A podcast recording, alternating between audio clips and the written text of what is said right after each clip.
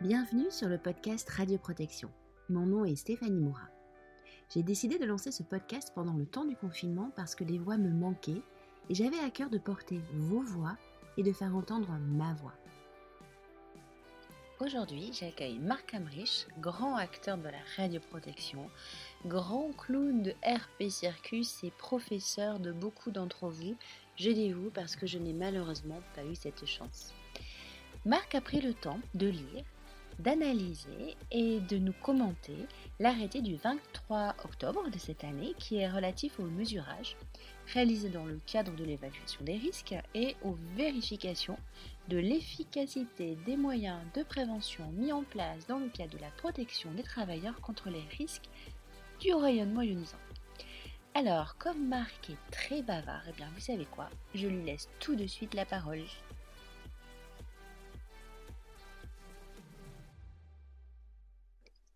Est-ce que je peux te laisser te présenter peut-être en introduction, puis ça laissera le temps aux derniers arrivants bah, d'arriver? Moi, allez, je te laisse la parole.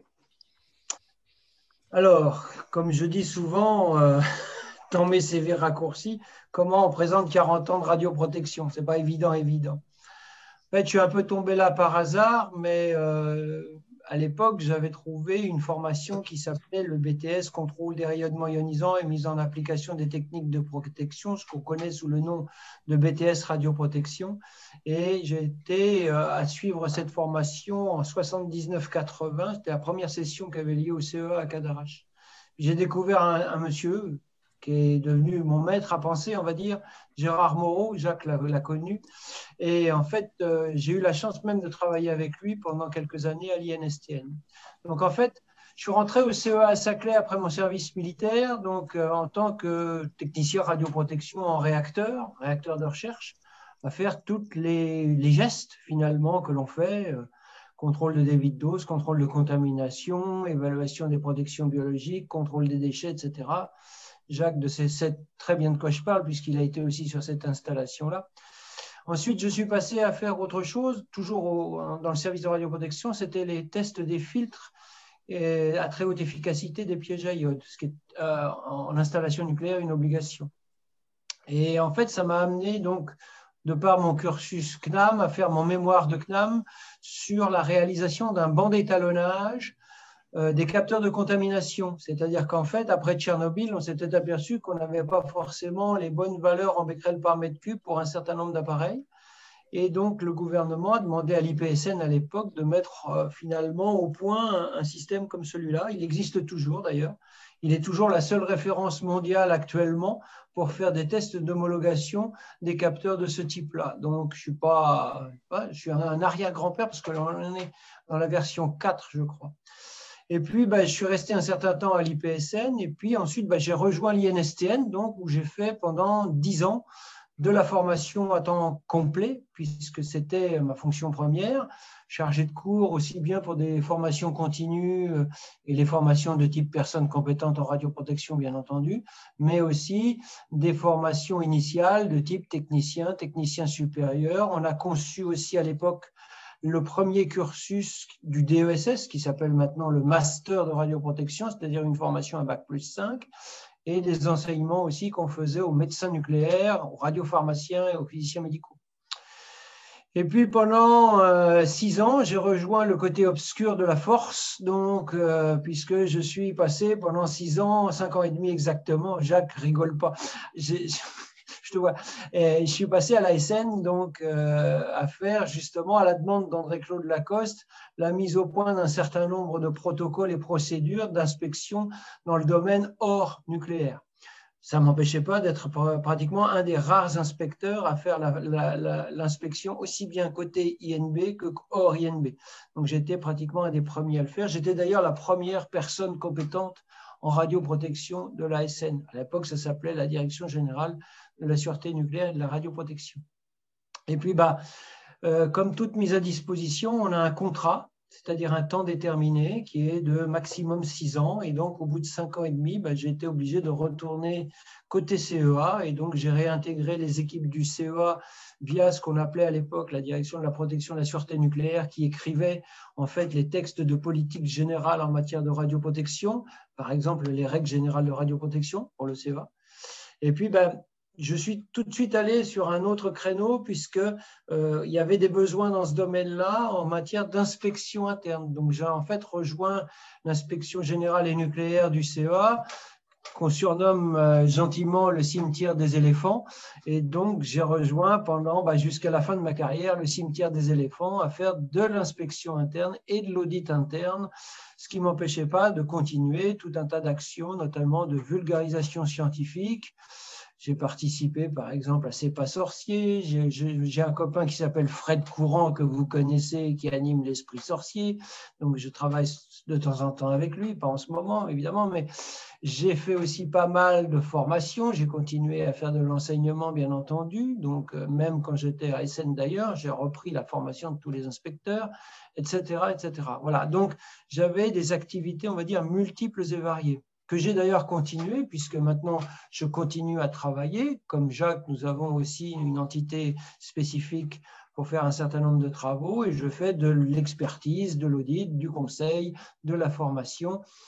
Euh, et je continue à participer donc au groupe permanent des experts euh, nationaux de l'ASN, le GPRAD, je suis aussi conseiller, on va dire, technique euh, de mon syndicat, puisque j'ai été pendant 40 ans de carrière syndiqué à un syndicat, et donc je suis leur référent national radioprotection notamment dans les discussions à la DGT, ça peut être utile. Et puis, j'ai tout un tas d'autres actions ponctuelles, et, par exemple, expert auprès du ministère de l'Intérieur pour euh, la santé-sécurité bah, des forces de l'ordre, par exemple. Voilà. Donc, beaucoup, beaucoup, beaucoup d'activités. Voilà, en raccourci, ce que ça peut donner. Ah, mais, et six minutes, Marc, euh, franchement, bravo. ok, super. Alors, on est là cet après-midi, tous ensemble, sur ce temps de bah, café euh, texte réglementaire de l'ASN, euh, pour que tu nous parles de l'arrêté. Alors, tu sais quoi, je vais te laisser dire le nom parce que bon, sur ma publication LinkedIn, je me suis trompée, donc je, vais te laisser, euh, je vais te laisser donner le, le, mot exact et puis, et puis après, euh, voilà, nous, en faire ta lecture, ce que tu en penses, ce que tu en retiens, ce qui est important, peut-être les principales différences par rapport au texte actuel, et puis, et puis après, on aura sûrement un temps d'échange et de questions. Ça te va? Oui, parfait. Allez, je te redonne la parole. Alors, donc, on va parler de l'arrêté du 23 octobre 2020 qui est relatif au mesurage, donc réalisé dans le cadre évidemment de l'évaluation des risques, mais aussi des vérifications des efficacités des moyens de protection. Donc, ça vous renvoie au texte euh, et au décret donc 2018 437 438 pour la partie Code du travail et aux articles qui sont compris entre les articles 40 et 49. Donc, c'est la vérification des moyens que l'on a mis en œuvre sur les sources et les locaux. Donc, ça précise un certain nombre de choses par rapport à ça. Alors, il a été publié donc, au journal officiel le 27 octobre et donc date d'entrée en application aussi sec derrière le 28.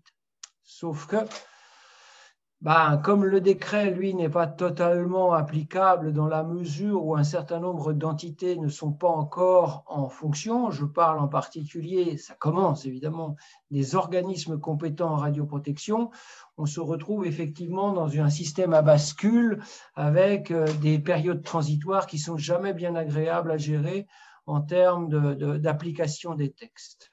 Alors, euh, euh, on a donc laissé le mot contrôle au profit du mot vérification. Et le mot vérification, quand vous parlez de métrologie, là je vais vous faire rentrer un tout petit peu dans la mesure, si vous voulez. Par exemple, si j'utilise le mot vérification périodique de l'étalonnage, ça a une signification métrologique.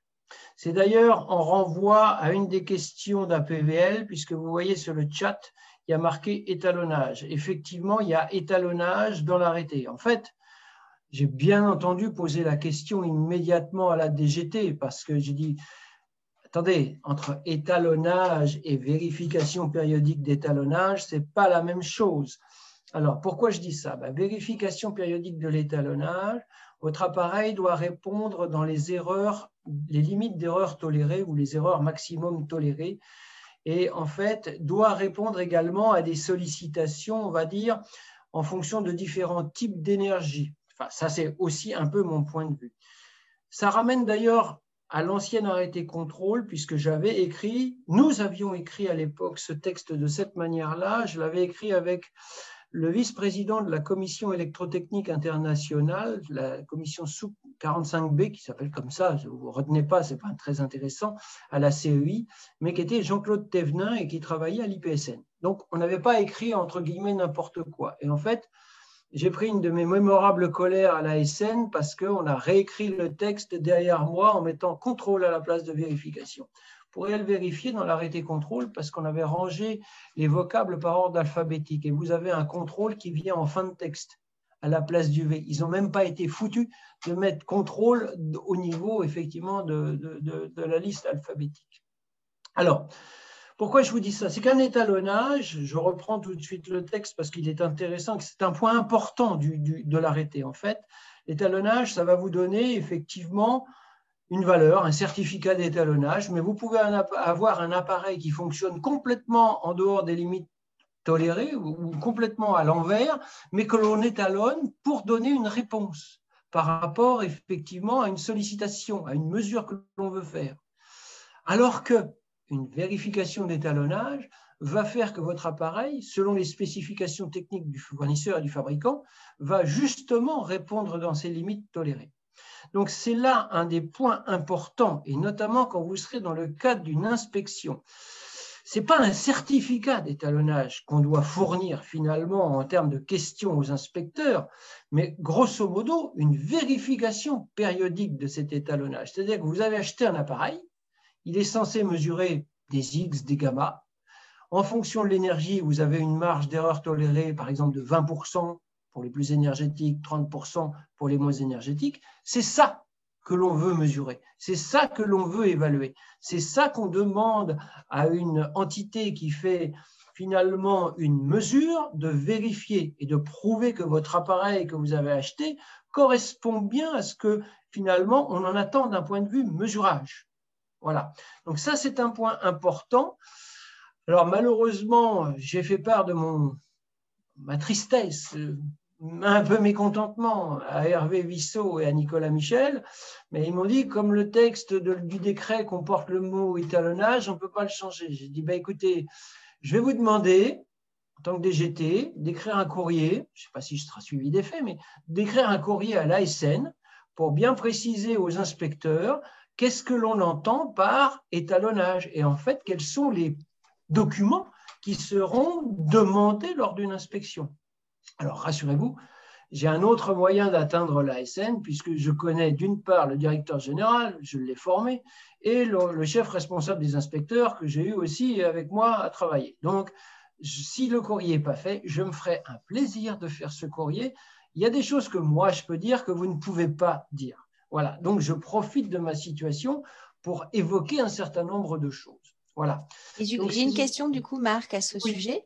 Ce qui veut dire que nous, en tant que PCR de terrain, on est incapable de faire l'étalonnage d'un appareil de mesure. Mais par contre, on peut vérifier son étalonnage si on a une source euh, bien qualifiée. Alors, je vais tout de suite mettre un tout petit bémol et je vais renvoyer aussi au texte de l'arrêté contrôle que l'on avait écrit. On avait spécifié que les entités qui devaient faire ce genre de travail devaient le faire dans un cadre soit de certification COFRAC, très clairement, ou selon un référentiel qualité bien défini, il y a deux normes, ISO 9000 et 16000, donc qui correspond à un certain nombre de paramètres. Alors, vous pourriez le faire, il y a déjà des gens qui m'ont posé la question, à la condition expresse que vous ayez des sources d'abord étalons, au moins pour la partie source radioactive. Pour les générateurs, ce n'est pas totalement impossible à condition qu'ils soient reliés en tant qu'étalons secondaires. Alors là, ça demande éventuellement de contacter le laboratoire national Henri Becquerel, qui est le centre, entre de référence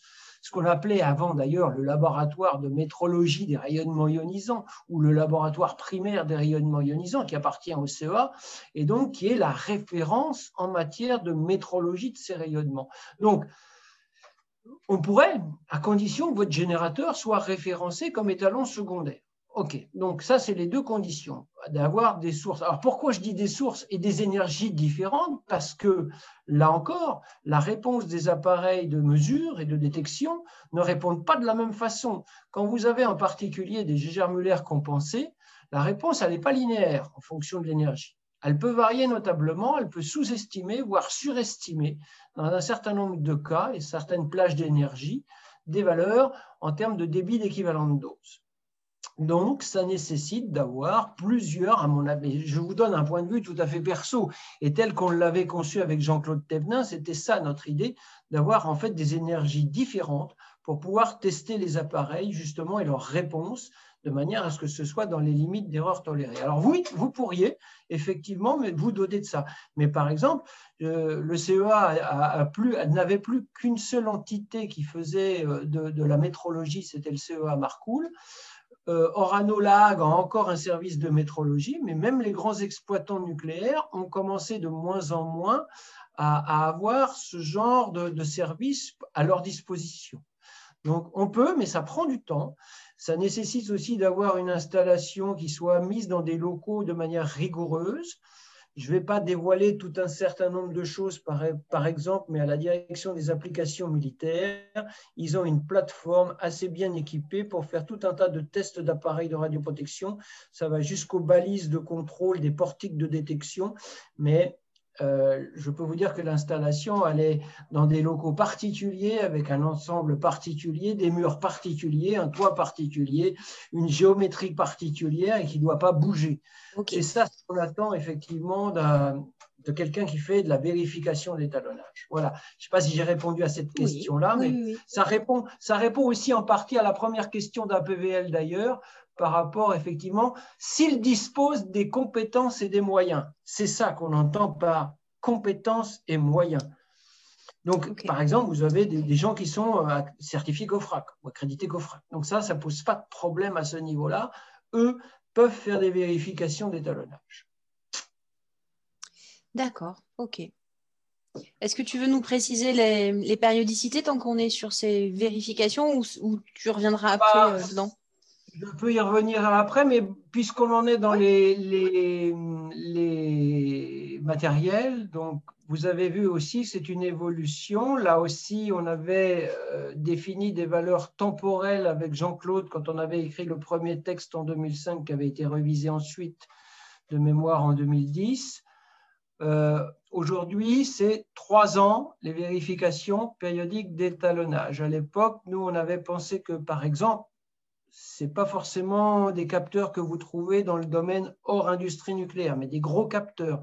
Jacques les connaît puisque ce sont ceux qui sont installés dans les installations nucléaires. Les gros capteurs qui sont reliés à ce qu'on appelle un tableau de contrôle des rayonnements bénéficient d'une vérification permanente de bon fonctionnement.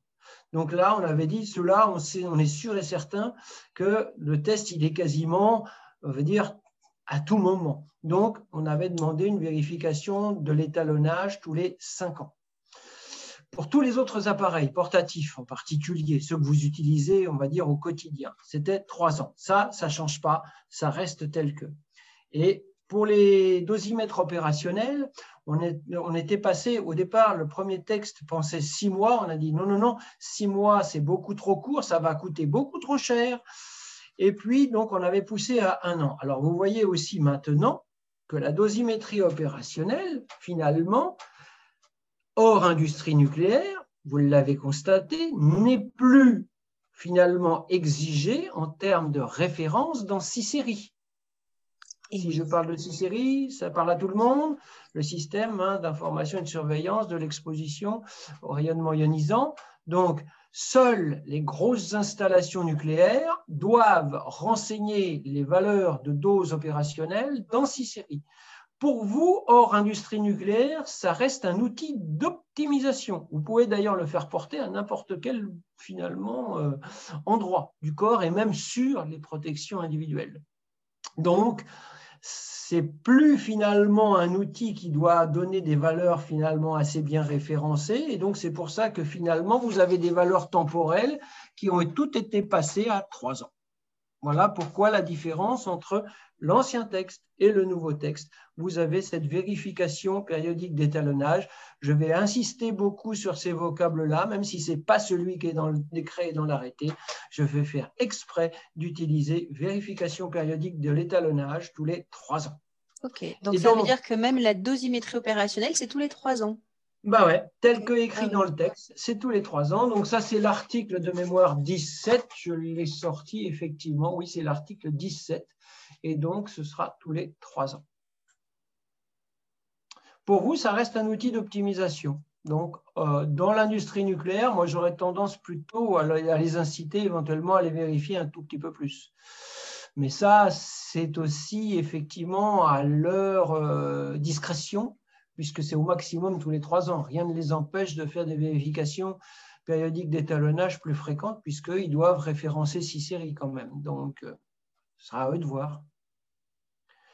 Avec, euh, par exemple, Jacques qui est là, donc on avait constaté, notamment au CEA, que certains dosimètres opérationnels pouvait très bien enregistrer des doses par le simple fait d'être soumis à une cellule photoélectrique, à l'ouverture d'une porte.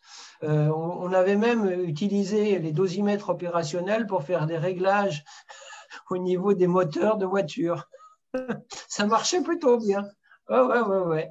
On a fait ça. Ça sera l'objet d'un autre podcast, d'un autre épisode. alors, ça, ça, va être l'aventure. C'est l'histoire. de la radioprotection. Ça, c'était des, des utilisations détournées, bien entendu. Ok, non mais c'est intéressant. Donc voilà, alors j'espère que j'ai répondu au moins à la première question, les, compétences et les moyens. Donc effectivement, l'étalonnage. Donc il y a plusieurs questions qui ont, posé, qui ont effectivement, euh, on peut poser ces questions-là. Le fabricant peut-il assurer la vérification de l'étalonnage euh, des équipements utilisés par ses clients? Bien entendu.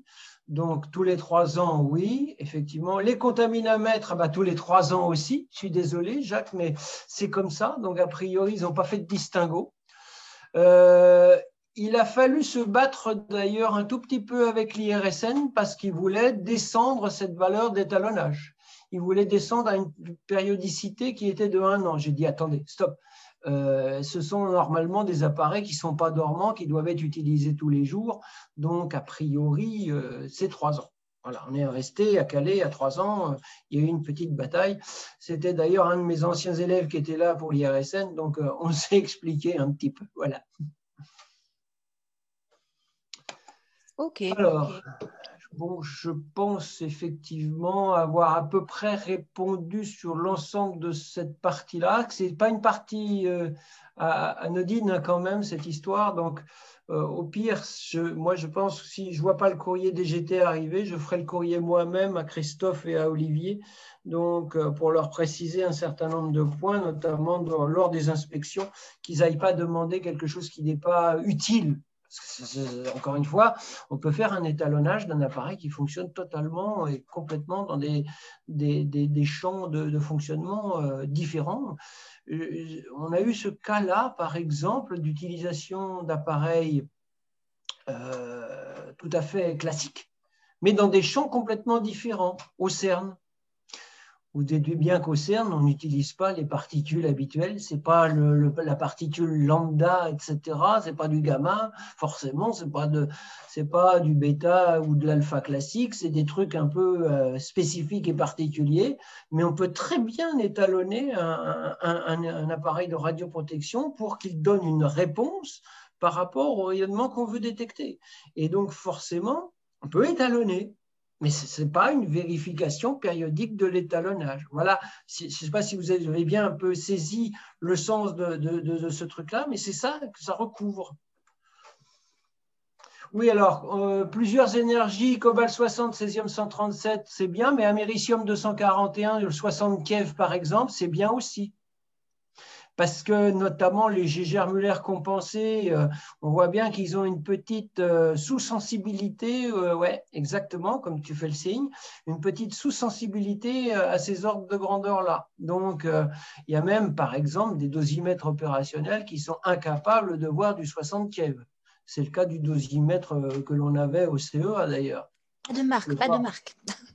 Oh si, alors là, j'ai même pas d'état d'âme. pas dit. Oh, non, non, non. Moi, moi j'annonce la couleur. De toute façon, ils vont le changer. Donc, euh, ah ouais, ça va alors.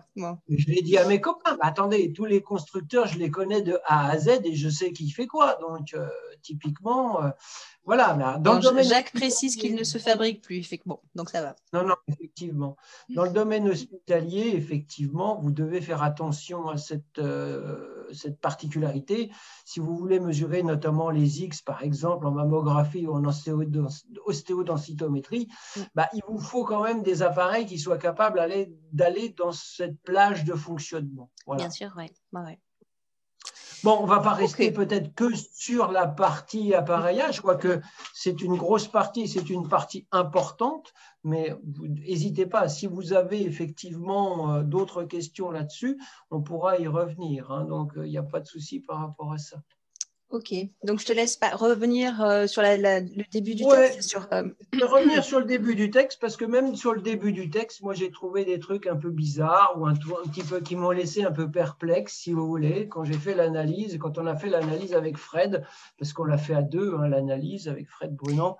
Et donc, il y a des choses, par exemple, alors là aussi, d'un point de vue métrologique, je posais même la question, ça c'est le côté prof chiant du Marco, qu'est-ce que vous faites comme différence entre mouvement propre et bruit de fond? Expliquez-moi. Bon, moi j'ai lu ton, ton, analyse donc euh, ah sur RP donc je ne me prononce pas, mais peut-être que quelqu'un qui est là veut prendre la parole, active son micro et peut donner une réponse. Ouais. Ou par le chat. Allez. Allez, comme vous voulez. Question du professeur Marco à mon sens. ah, Laurent, Laurent Sonneuf. Voilà, je me, je ah, me lance. je me lance. Euh, à, mon sens, euh, le mouvement propre est plus lié à l'électronique de l'appareil, un bruit de fond électronique, alors que le bruit de fond englobe hein, le rayonnement cosmique, terrestre et englobe plus le, rayonnement euh, radioactif. C'est moi tel que je le Oui, ça, peut être cette euh, situation-là, effectivement. Et on peut considérer que, par exemple, vous vous mettez dans votre bureau en dehors de toute source finalement radioactive et éloigné de tout, vous faites effectivement une mesure de mouvement propre. Par contre, dès que vous allez dans une installation, dès que vous allez dans une salle, donc vous avez un local, même s'il n'y a rien qui est en fonctionnement, là, vous pouvez considérer que vous avez ce qu'on appelle le bruit de fond. Mais effectivement, le fait de l'électronique aussi et des rayonnements cosmiques, ça peut être ça. Quoique les anticosmiques, il n'y en a pas beaucoup, beaucoup. Euh, il y en a hein, des appareils qui font ça. Par exemple, j'ai vu l'autre jour que le LNHB, euh, le laboratoire national Henri Becquerel, avait des jonctions donc, pour faire de la spectrométrie gamma avec un système anticosmique. Faut éviter effectivement d'avoir des parasitages, étant donné que c'est quand même un établissement de référence. Donc, euh, mais ce pas évident à faire. Mais bon, la réponse me, convient aussi. Mais bon, alors donc vous voyez que dans le texte, euh, on a parlé de mouvement propre. Bon, bah, ok, il euh, faudra considérer que c'est en fait la, mesure dans votre installation en absence d'émissions de, rayonnement ou quand la source est rangée à sa place. Voilà. C'est étonnant d'ailleurs cette terminologie. pourquoi, le, à, ton sens, pourquoi la, notion de bruit de fond qui est quand même peut-être plus répandue, enfin peut-être même plus juste, je, je ne prononce pas, mais, mais pourquoi? Je ne vais pas faire une réponse désagréable, je préfère m'en tenir là ok, ok. Allez, on passe après. Alors, je, te laisse continuer. Il y a ensuite effectivement un autre gros, gros point qui m'a euh, particulièrement euh, perturbé, c'est l'article 3. Vous avez vu que dans cet article 3, on vous fait faire un certain nombre de choses. L'employeur procède à des mesurages. Donc effectivement, pour euh, finalement faire une évaluation des risques. On est bien d'accord. Bon, alors, je suis désolé, mais là aussi, d'un point de vue métrologie, on va beaucoup en parler aujourd'hui, mais quand il vous dit soit à l'aide d'un instrument de mesure en adéquation avec le type de rayonnement, soit à l'aide d'un dosimètre, bah, rien que ça déjà, ça pose question. Parce qu'entre un radiamètre et un dosimètre, je vois Jacques qui opine du chef, eh ben, ce n'est pas la même chose. Je suis désolé, ça ne recouvre pas les mêmes mesures et ça fait pas exactement, Laurent pourrait confirmer aussi d'ailleurs, ça ne fait pas la même chose. Donc, grosso modo, j'étais un peu surpris de voir qu'on puisse faire ça. Alors, j'admets que d'un point de vue pratique, peut-être que certains n'ont pas, entre guillemets, la capacité d'acheter du matériel relativement cher, mais Mais, mais je vous renvoie quand même à cette histoire de vérification initiale qui devrait être faite. Et là, pour le coup, ça me gênerait beaucoup qu'un organisme vérificateur accrédité fasse une vérification initiale avec un dosimètre. Bon, c'est un point de vue perso, mais euh, je l'exprimerai de toute façon. Jacques se marre, je le vois là, je, suis en train, de rigoler. Toi. Donc, mais oui, ben, ce n'est pas la même chose. Donc voilà, si vous voulez, cet article 3 m'a posé quand même question, et c'est pour ça qu'on a mis effectivement nos communs, parce que euh, même un dosimètre euh, à lecture différée, bah, comment vous faites une évaluation rapide des risques? Vous attendez le retour du développement, c'est ça? Et si c'est euh, deux mois après? Bon, voilà. Donc c'est simplement ça que je veux attirer votre attention là-dessus, c'est que faites plutôt des mesures, si vous le pouvez, in situ et en live, quoi, c'est-à-dire en, valeur euh, mesurable avec un appareil, quitte éventuellement à faire appel à des gens qui en ont. Hein. Voilà. Alors ensuite, je continue parce que euh, on rentre dans les, justement le, décret et la vérification de l'efficacité des moyens de prévention. Là, on a aussi eu pas mal de questions. Il y a eu d'ailleurs des changements entre les projets de texte puisqu'on les a discutés au niveau du comité d'organisation des conditions de travail. C'est ce fameux, ce fameux comité dans lequel je suis un des experts, on va dire, représentant national. Et là, il y a des choses qui ont disparu. Alors, ça va vous alléger le tableau en termes de vérification initiale. Vous avez bien noté, et ça c'est un point important, que par exemple, les sources scellées ne font pas l'objet de vérification initiale. Ce qui est quand même ça incroyable, non? Ça, ça ah, c'est pas choquant. Voilà. Enfin, euh, j'avoue que j'avoue que ça n'a pas très bien passé chez moi parce que je me suis dit euh, bon, alors admettons. Alors, il y a des gens qui ont milité hein, pour ça, très honnêtement, et qui ont dit euh, ouais, mais bon, normalement, la source, elle est avec un certificat d'activité, etc., etc. Je vois pas pourquoi on referait une validation. Bon, admettons. Euh, initialement, il était fait état dans le texte que ça concernait les sources d'étalonnage et de calibration, c'est-à-dire finalement des petites sources radioactives. Mais même quand vous êtes au dixième de l'activité d'une source de haute activité, bah, vous avez quand même un truc qui est quand même relativement dosant. Alors, je ne je m'adresse pas aux utilisateurs de générateurs X, là, j'en suis désolé, mais là, effectivement, les utilisateurs de sources sont concernés par ça. Reste que euh, il y a quand même un certain nombre de vérifications. Alors, pour les, générateurs X, vous l'avez vu, c'est un petit peu plus loin. Je reviens aussi à un autre truc qui nous a un peu, euh, on va dire, euh, bah, défrisé. On, on, revient toujours à cette histoire de métrologie. C'est le cinquièmement de l'article en question, puisqu'on vous dit, normalement, on ne doit pas finalement, euh, alors qu'est-ce qu'ils disent? Les équipements dont le niveau d'exposition au contact ne dépasse pas 10 microsieverts par heure. Ah, ah ah Alors, pour les générateurs, à la limite, c'est pas trop de soucis ou les sources, mais, mais je vous renvoie aussi à l'utilisation des appareils. Entre une chambre d'ionisation qui a un certain volume un AT11-23, pour ceux qui connaissent, qui l'utilisent dans le domaine médical, il a un petit volume. Un Gégère Muller compensé, qui a encore un plus petit volume. Est-ce que vous pensez que la réponse au contact va être la même? Question de la part du professeur Amrich. À votre avis On a une bah réponse de Julien.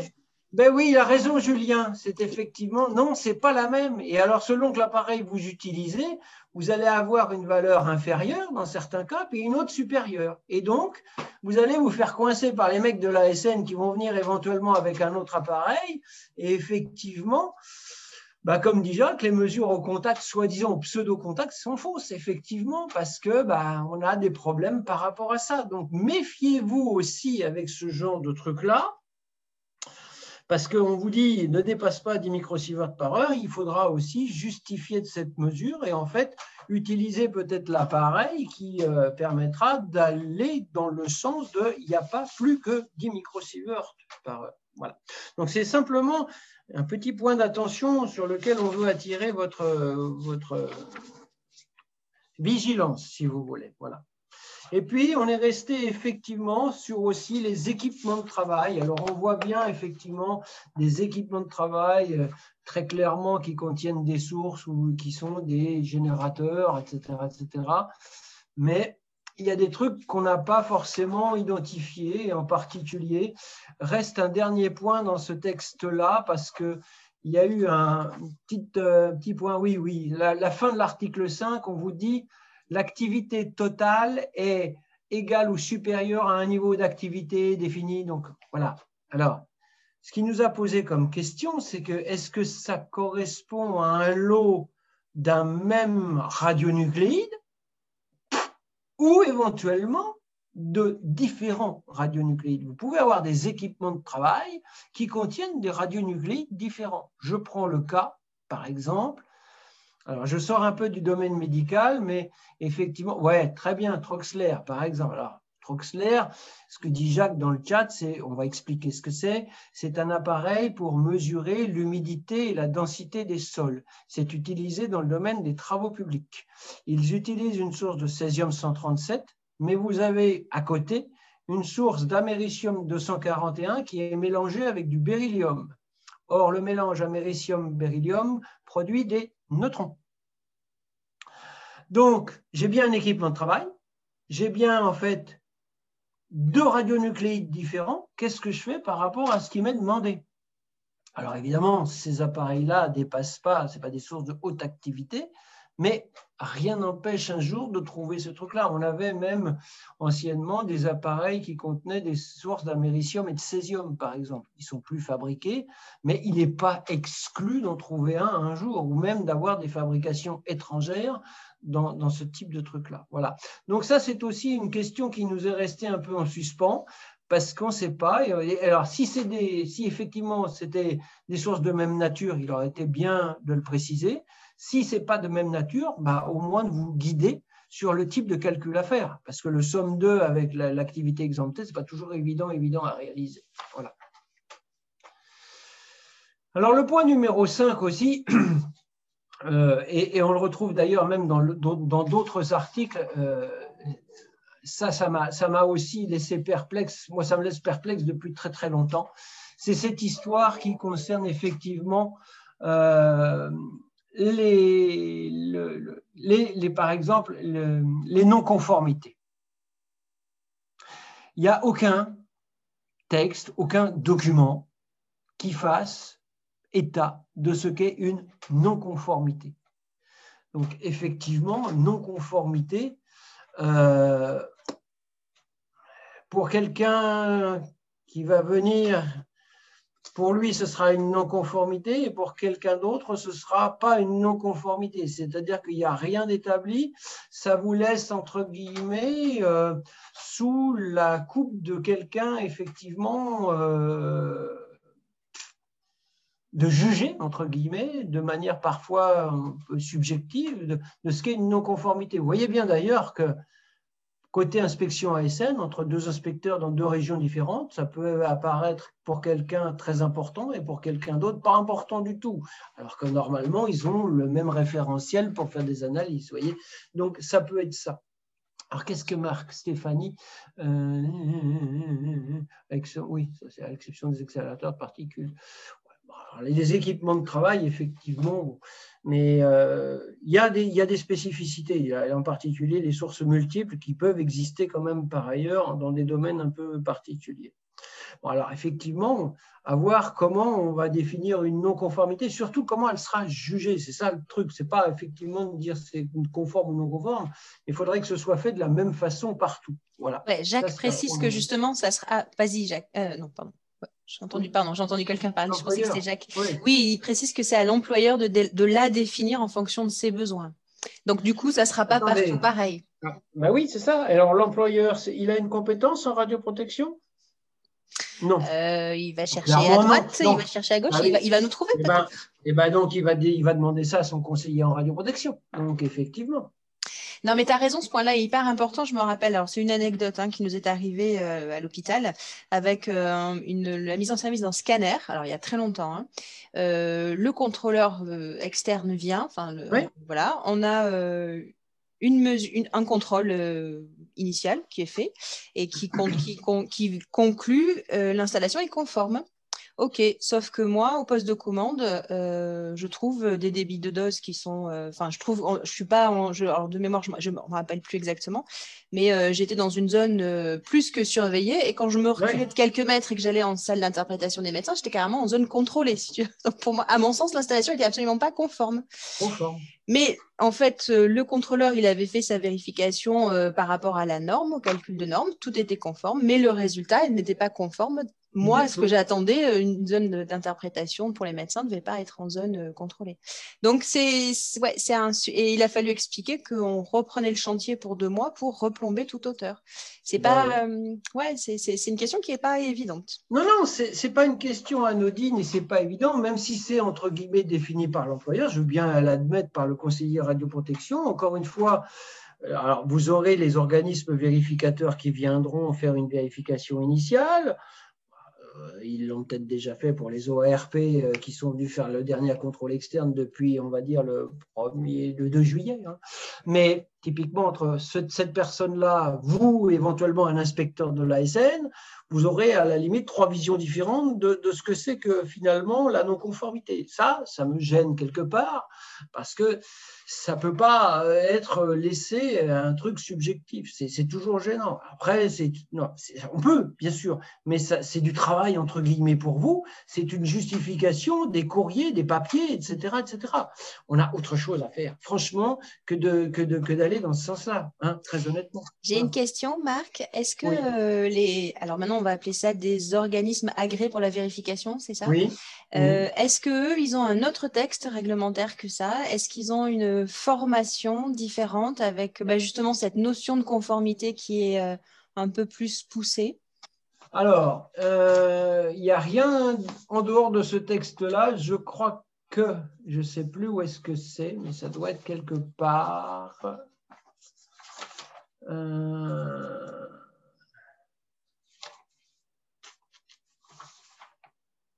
comme je finis par me mélanger avec tout ça, etc., etc.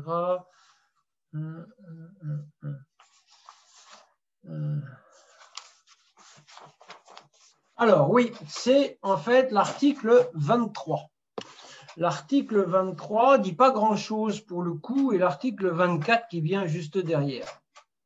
En fait, vous avez les références par rapport aux organismes vérificateurs pour les vérifications initiales en fonction des articles 40 pour les sources et 44 effectivement pour les locaux.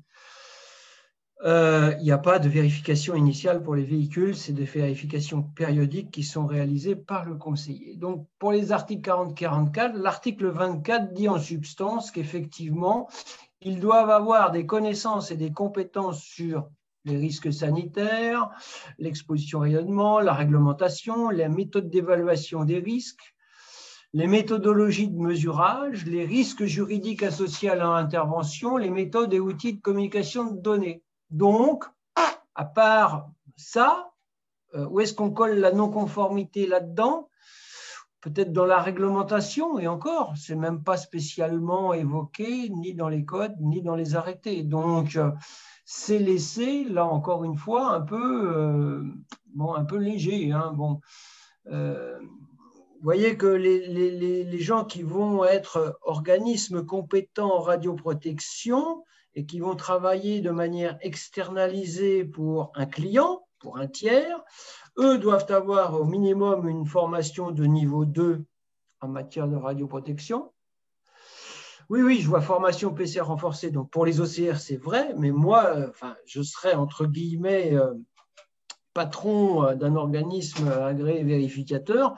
Je demanderais à ce que les gens soient un peu costauds. Donc niveau 2 dans toutes les options sources scellées, sources non scellées, plus donc la formation renforcée, plus éventuellement la formation nucléaire s'ils encadrent des gens qui sont amenés à rentrer, par exemple, dans des installs nucléaires. Bon, ça, c'est encore une autre spécificité, une autre particularité. On peut très bien avoir quelqu'un de ce type-là. Mais euh, pour les, organismes agréés vérificateurs, il n'y avait pas plus que ça. Moi, j'ai dit, j'avais dit dans la réunion, je suis désolé, mais un organisme agréé vérificateur, les compétences doivent être quasiment les mêmes exigées que celles d'un OCR. Vous voulez avoir des gens qui, ont une compétence, bah, mettez-les à ce moment-là au même niveau.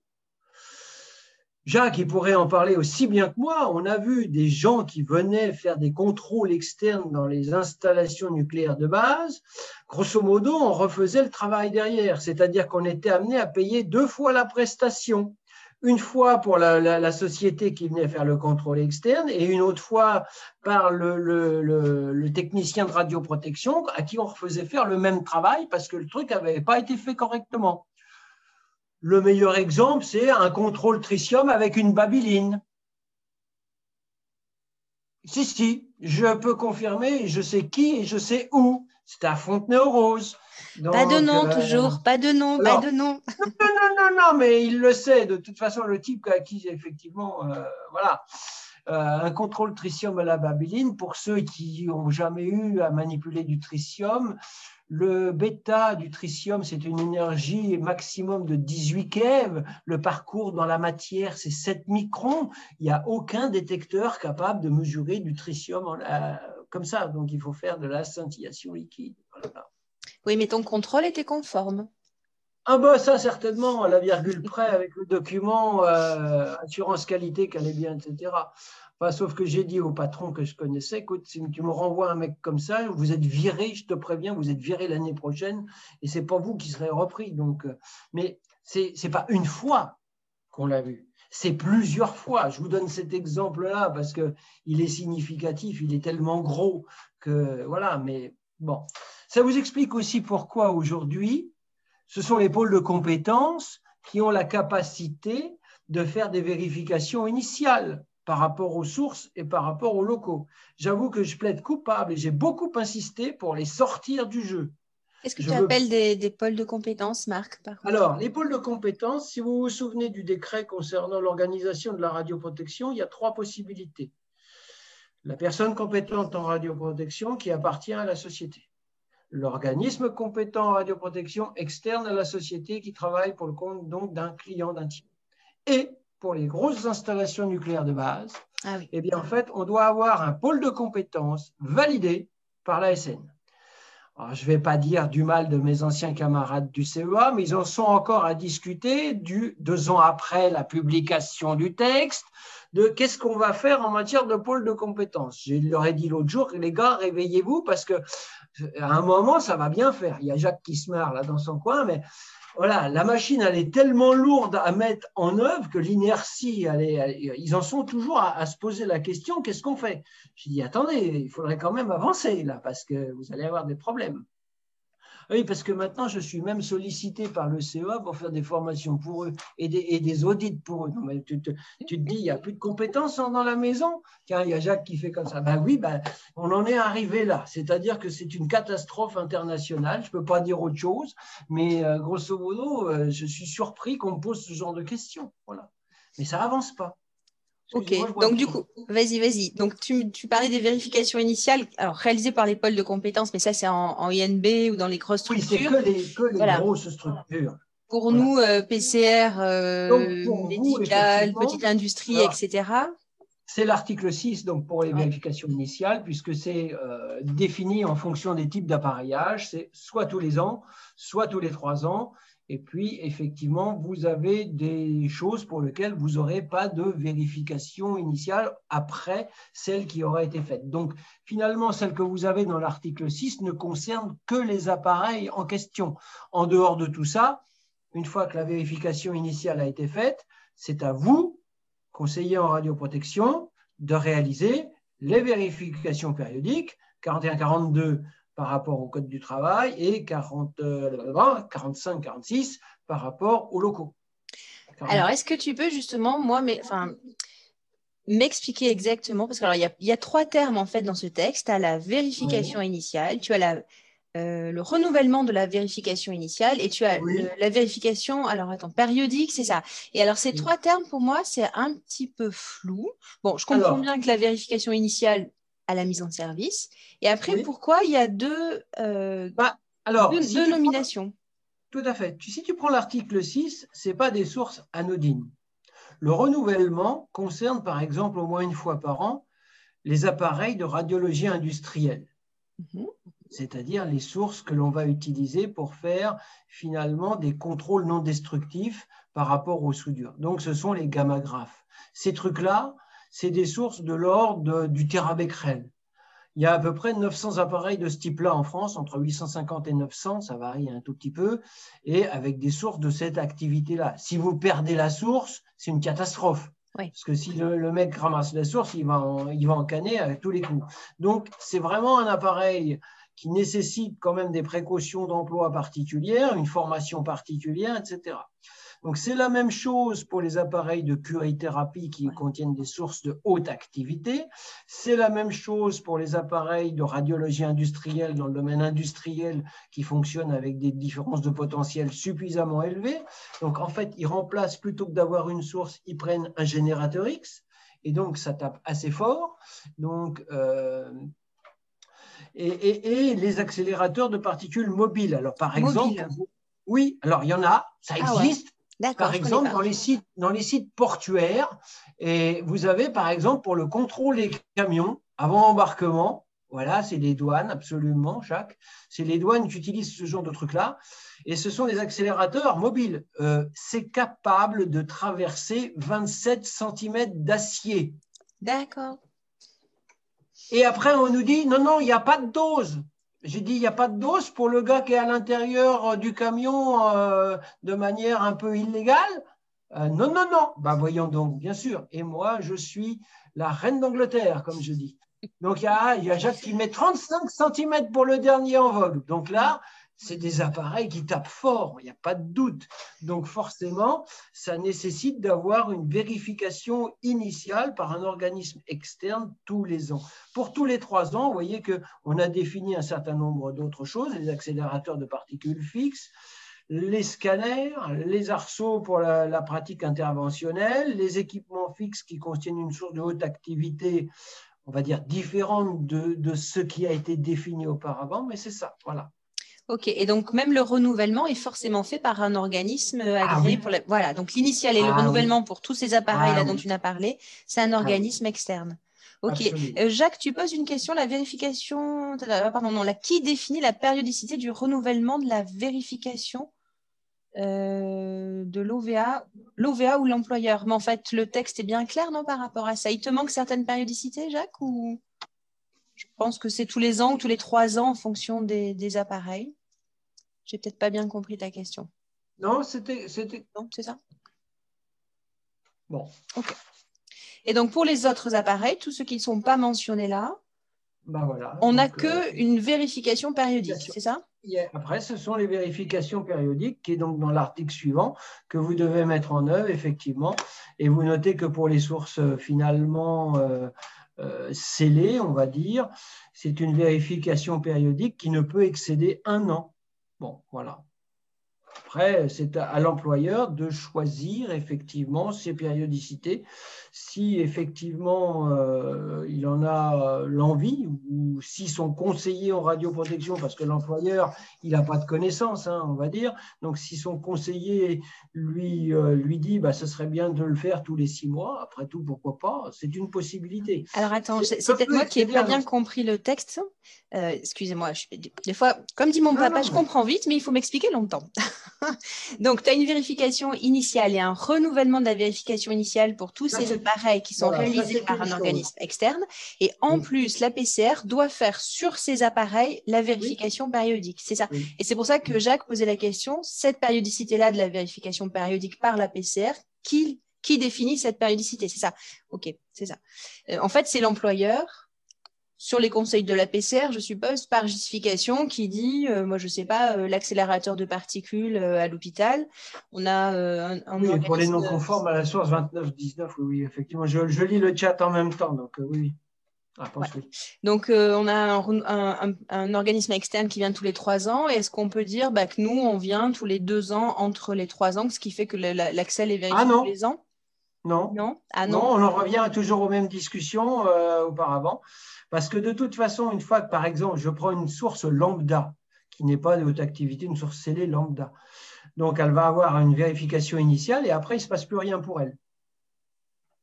Alors là, par exemple, sur mon exemple, j'étais sur un accélérateur de particules dans le médical. Donc là, je crois, enfin, moi, je l'ai noté tous les trois ans en renouvellement. Mais euh, Oui. Ouais. En vérification initiale. Mais ça n'empêche pas, éventuellement, de faire des vérifications périodiques à temps beaucoup plus rapproché. Et effectivement. Mais ça, n'empêche pas. C'est l'article 7 qui prévoit. Et, donc, Michael Nespoulos, Nespoulos pardon, euh, pose du coup la même question sur quels critères la périodicité Peut-être c'est au maximum un an. C'est au maximum un an. Après, si vous voulez, vous avez du maximum temps. Maximum un an. Maximum un an. Après, vous pouvez faire plus si vous voulez faire plus.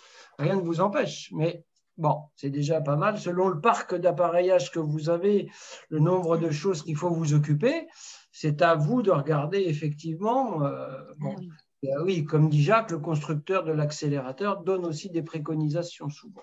Ok, oui, effectivement, la fin de l'article 7 précise que euh, le, délai entre deux vérifications périodiques ne peut pas excéder un an. Ok. Et l'année où le contrôleur externe il vient, on peut se dire que tu as quand même une période, tu as une visite, tu vois, dans cette dans Oui, mais ça ne dédouane pas le, le contrôle périodique. Ça a été toujours une discussion qu'on avait dans les anciens arrêtés contrôle. Par exemple, contrôle externe peut-il remplacer un, une périodicité de contrôle interne? C'était le cas, effectivement, je vois Jacques qui fait non, et effectivement, c'était non. C'était grosso modo, la SN disait il y a un contrôle externe, hein, mais par exemple, pour les sources non scellées, vous devez faire un contrôle tous les mois, et eh ben c'est 12 contrôles dans l'année. Voilà. Donc, on revient toujours aux mêmes situations, et je pense que ça va rester comme ça. Ceci dit, les contrôles ont été un peu plus allégés par rapport à ça, euh, très honnêtement. Hein. Euh, ok, ok. ok. Euh, alors, qu'est-ce qu'il y avait comme truc important? En tout cas, vérification des lieux de travail. Ça, c'est un point, on va dire, des locaux et des véhicules. Alors, vous avez vu qu'effectivement, il y a un certain nombre de dispositions sur les lieux de travail.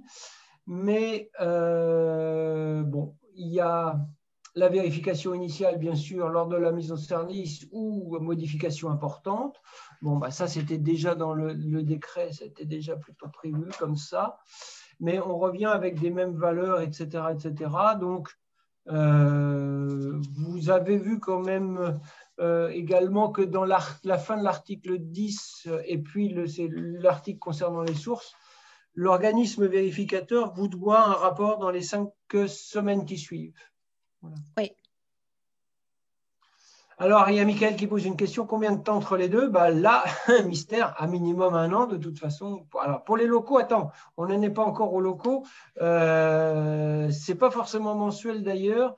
Donc, on va regarder, je vais, je vais, te dire à quel article ça correspond. Euh, alors,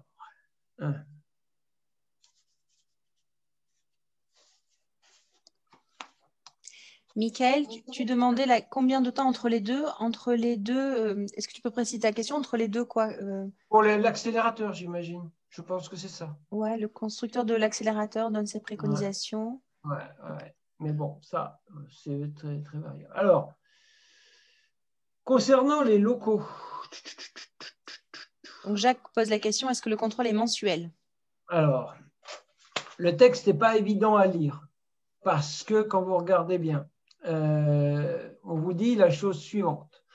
Lorsque le niveau d'exposition externe ou la concentration de l'activité radioactive dans l'air sont susceptibles de varier de manière inopinée, la vérification est réalisée en continu. On va en parler de cette histoire de continu.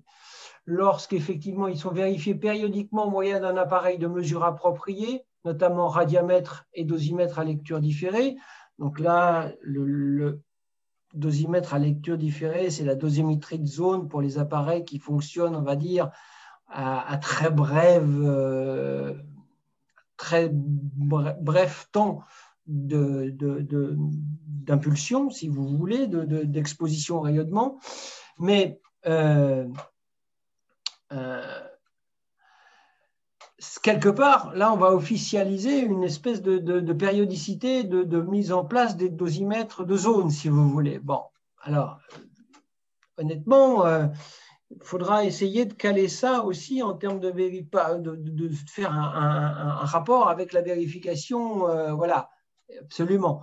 Entre vérification périodique et renouvellement de la vérification initiale, il bah, faudrait essayer de caler en fait les valeurs qui ont été obtenues. L'autre jour, on a eu une discussion, il y a quelqu'un qui a réussi à faire une mesure. Alors, ne me demandez pas comment il a réussi parce que ce n'est pas possible, avec un dosimètre opérationnel mesurant du nanosievert. Euh, on ne descend pas à des valeurs comme celle-là. Donc, vous voyez que ça pose des questions aussi par rapport à l'utilisation de certains types de matériel. Même c'était sur des générateurs X, mais ça collait pas. Pour nous, on s'est posé la question, ça colle pas. Alors, je rappelle que l'histoire de la mesure en continu, ça, ça a été aussi une discussion importante lors du comité d'organisation des conditions de travail. Je rappelle que dans notre esprit, une mesure en continu, ça vous donne une valeur en temps réel une mesure avec un dosimètre à lecture différée, c'est une mesure intégrée. C'est pour moi pas une mesure en continu. Je suis très, alors là, pour le coup, très strict sur cette observation-là. quelque chose qui mesure en continu est quelque chose qui vous donne une valeur en temps réel. Euh, on a eu, ça a été une discussion un peu âpre au niveau du comité parce qu'ils n'ont pas compris, étant donné que tout le monde n'avait pas la formation autour de la table. Donc, je ne pense pas d'ailleurs que ça a été compris en réalité, mais pour moi, effectivement, c'est bien ça. Alors évidemment, si on vous demande de faire une mesure en continu avec un appareil pour faire la mesure des becquerels par mètre cube, là, je vous dis que ce n'est pas le même prix. Hein. Et donc, forcément, euh, il faudra bien regarder cet aspect-là dans la discussion. Bon, alors peut-être que les inspecteurs de l'ASN admettront que finalement, une, mesure en différé correspond à une mesure en continu, mais dans mon esprit et de mon point de vue à moi, ce n'est pas du tout, du tout, du tout la même chose. Hein. Je ne sais pas ce qu'en pense Jacques, mais effectivement, quand on est en installation, là, on a des mesures en continu. Oui, là, effectivement, on a des valeurs en becquerel par mètre cube, en microsievert par heure. Oui, parce qu'on a un tableau de contrôle des rayonnements. Et donc, on sait exactement dans quelle situation on est. Ce qui n'est pas du tout le cas hors industrie nucléaire. Ceci dit, même si ce n'est pas un risque prépondérant, je sais que dans le domaine de la médecine nucléaire, parfois, bah, il n'y a pas beaucoup d'évaluation finalement des contaminations atmosphériques on en a fait. Hein. J'ai des, étudiants de master qui sont allés dans plusieurs services de médecine nucléaire, notamment dans les chambres de radiothérapie métabolique avec de l'iode 131. On sait qu'on a en permanence une activité volumique, euh, effectivement, en becquerel par mètre cube. Alors, l'iode 131, ce n'est pas trop compliqué à mesurer parce que c'est à 8, 8, jours de période. Le fluor 18, Jaco, c'est un peu plus compliqué parce que ça a 110 minutes et que finalement, personne ne se pose la question de et si j'ai une contamination en fluor et que j'en respire, qu'est-ce que ça fait? Je rappelle quand même que le fluor, c'est une activité spécifique qui est relativement importante et que ce n'est pas parce que vous avez un produit radioactif qui est à période courte qu'il n'est pas dangereux. Hein. Parenthèse, il en faut une toute petite masse. Bon, sur alors voilà, la concentration là, de, sur la partie euh, alors, vérification de la concentration de l'activité radioactive dans l'air, par exemple, dans un service de médecine nucléaire, la vérification est réalisée en continu. Et si elle ne peut pas l'être en continu, le délai entre deux vérifications ne peut pas excéder trois mois. Alors déjà qu'on en fait difficilement une fois par an, il va falloir qu'on passe à des mesures atmosphériques euh, de concentration tous les trois mois Et surfacique aussi. Vous notez que le surfacique, c'était à la, avant, c'était tous les mois. Ouais. Oui. C'est passé à trois mois du coup. Donc du coup, vous avez juste ces mesures-là. Mais effectivement, c'est ce qu'on va vous demander, grosso modo. Euh, on verra pour les locaux attenants, c'est dans un article un peu plus loin, mais les locaux attenants, finalement, vous voyez qu'il n'y a pas de contrôle périodique sur les sources non scellées. En fait, pardon, on contrôle euh, les sources non scellées par le biais de la dispersion euh, de contamination. Euh, là aussi, vous n'êtes pas obligé de le faire. Je m'adresse surtout aux gens qui sont hors industrie nucléaire, mais je vous engage à réfléchir sur des critères de propreté radiologique. Euh, ça, nous, on, a été, on nous a imposé de le faire en installation nucléaire de base, c'est-à-dire que vous avez dans les déclarations d'événements significatifs un critère que vous n'avez pas hors INB, qui est le critère numéro 3, et qui correspond à un certain nombre de becquerels par centimètre carré selon le local. Si vous êtes en zone contrôlée, surveillée au public, ou que si c'est quelqu'un, une contamination corporelle, on est amené éventuellement à déclarer un événement par rapport à ça. Rien qui vous l'oblige, vous n'êtes pas tenu de le faire aujourd'hui, mais c'est quand même intéressant de se poser la question sur, en termes de, mesurage, au niveau du becquerel par centimètre carré, qu'est-ce que finalement je peux euh, admettre? Alors, j'ai eu le cas récemment dans une société qui fait du transport de sources médicales. Alors, bien sûr, il y a effectivement euh, le règlement de transport qui s'appelle l'ADR et qui dit que bah, normalement, pour les colis, je parle des colis, effectivement, euh, on ne doit pas dépasser 4 becquerels par centimètre carré pour les bêta et 0,4 pour les alpha. Euh, on est tombé sur des mesures au niveau des planchers des véhicules. C'est un petit peu plus loin, puisqu'on en est dans les contrôles périodiques, les véhicules sont concernés aussi par ça, à des valeurs de 1 becquerel par centimètre carré. Le bruit de fond était de 0,1. Alors, la question que j'ai posée, j'ai dit, et alors, vous faites quoi? Vous avez quand même 10 fois la valeur du bruit de fond. Votre surface de plancher, ça fait 2 mètres carrés. Si vous avez une contamination homogène, ça vous fait 20 000 becquerels. Qu'est-ce que vous faites? Et là, j'ai repris entre guillemets ma casquette d'inspecteur. Il y a un truc qui s'appelle l'optimisation, je vous rappelle. Donc, qu'est-ce que vous mettez en place en termes de propreté radiologique? Le 4 becquerel avec 0,4, c'est pour les colis. Ça n'a rien à voir avec le véhicule. Faut pas mélanger non plus les différentes réglementations. Et comme tu dis, Jacques, c'est beaucoup 4 pour la propreté radiologique. Ça ne passe pas évidemment, mais même un à la limite, parce que les, gens ne se sont même pas posé la question, ils ont fait le contrôle et ça passe à l'as. Non, non, il y a un moment où effectivement, il faut s'arrêter et se dire qu'est-ce que j'accepte en termes de contamination?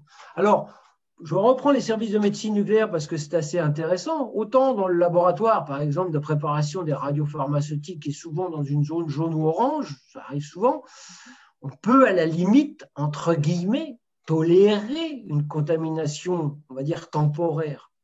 Ça, bah oui, il faut bien euh, dire qu'on travaille, donc euh, peut, on peut faire des maladresses, on peut accepter hein, effectivement que temporairement, il peut y avoir des contaminations. Mais est-ce qu'on accepte la même chose, effectivement, euh, dans une zone surveillée ou dans une zone publique. Donc, quand je parlais, voyez, de, critères, comme dit, euh, des techniques de mesure pour euh, descendre sous le becquerel par centimètre carré, oui, mais ça, ça peut se faire aussi. Ça dépend des moyens qu'on a, bien sûr. Mais voilà, c'est en fait réfléchir à cette problématique-là. Voilà.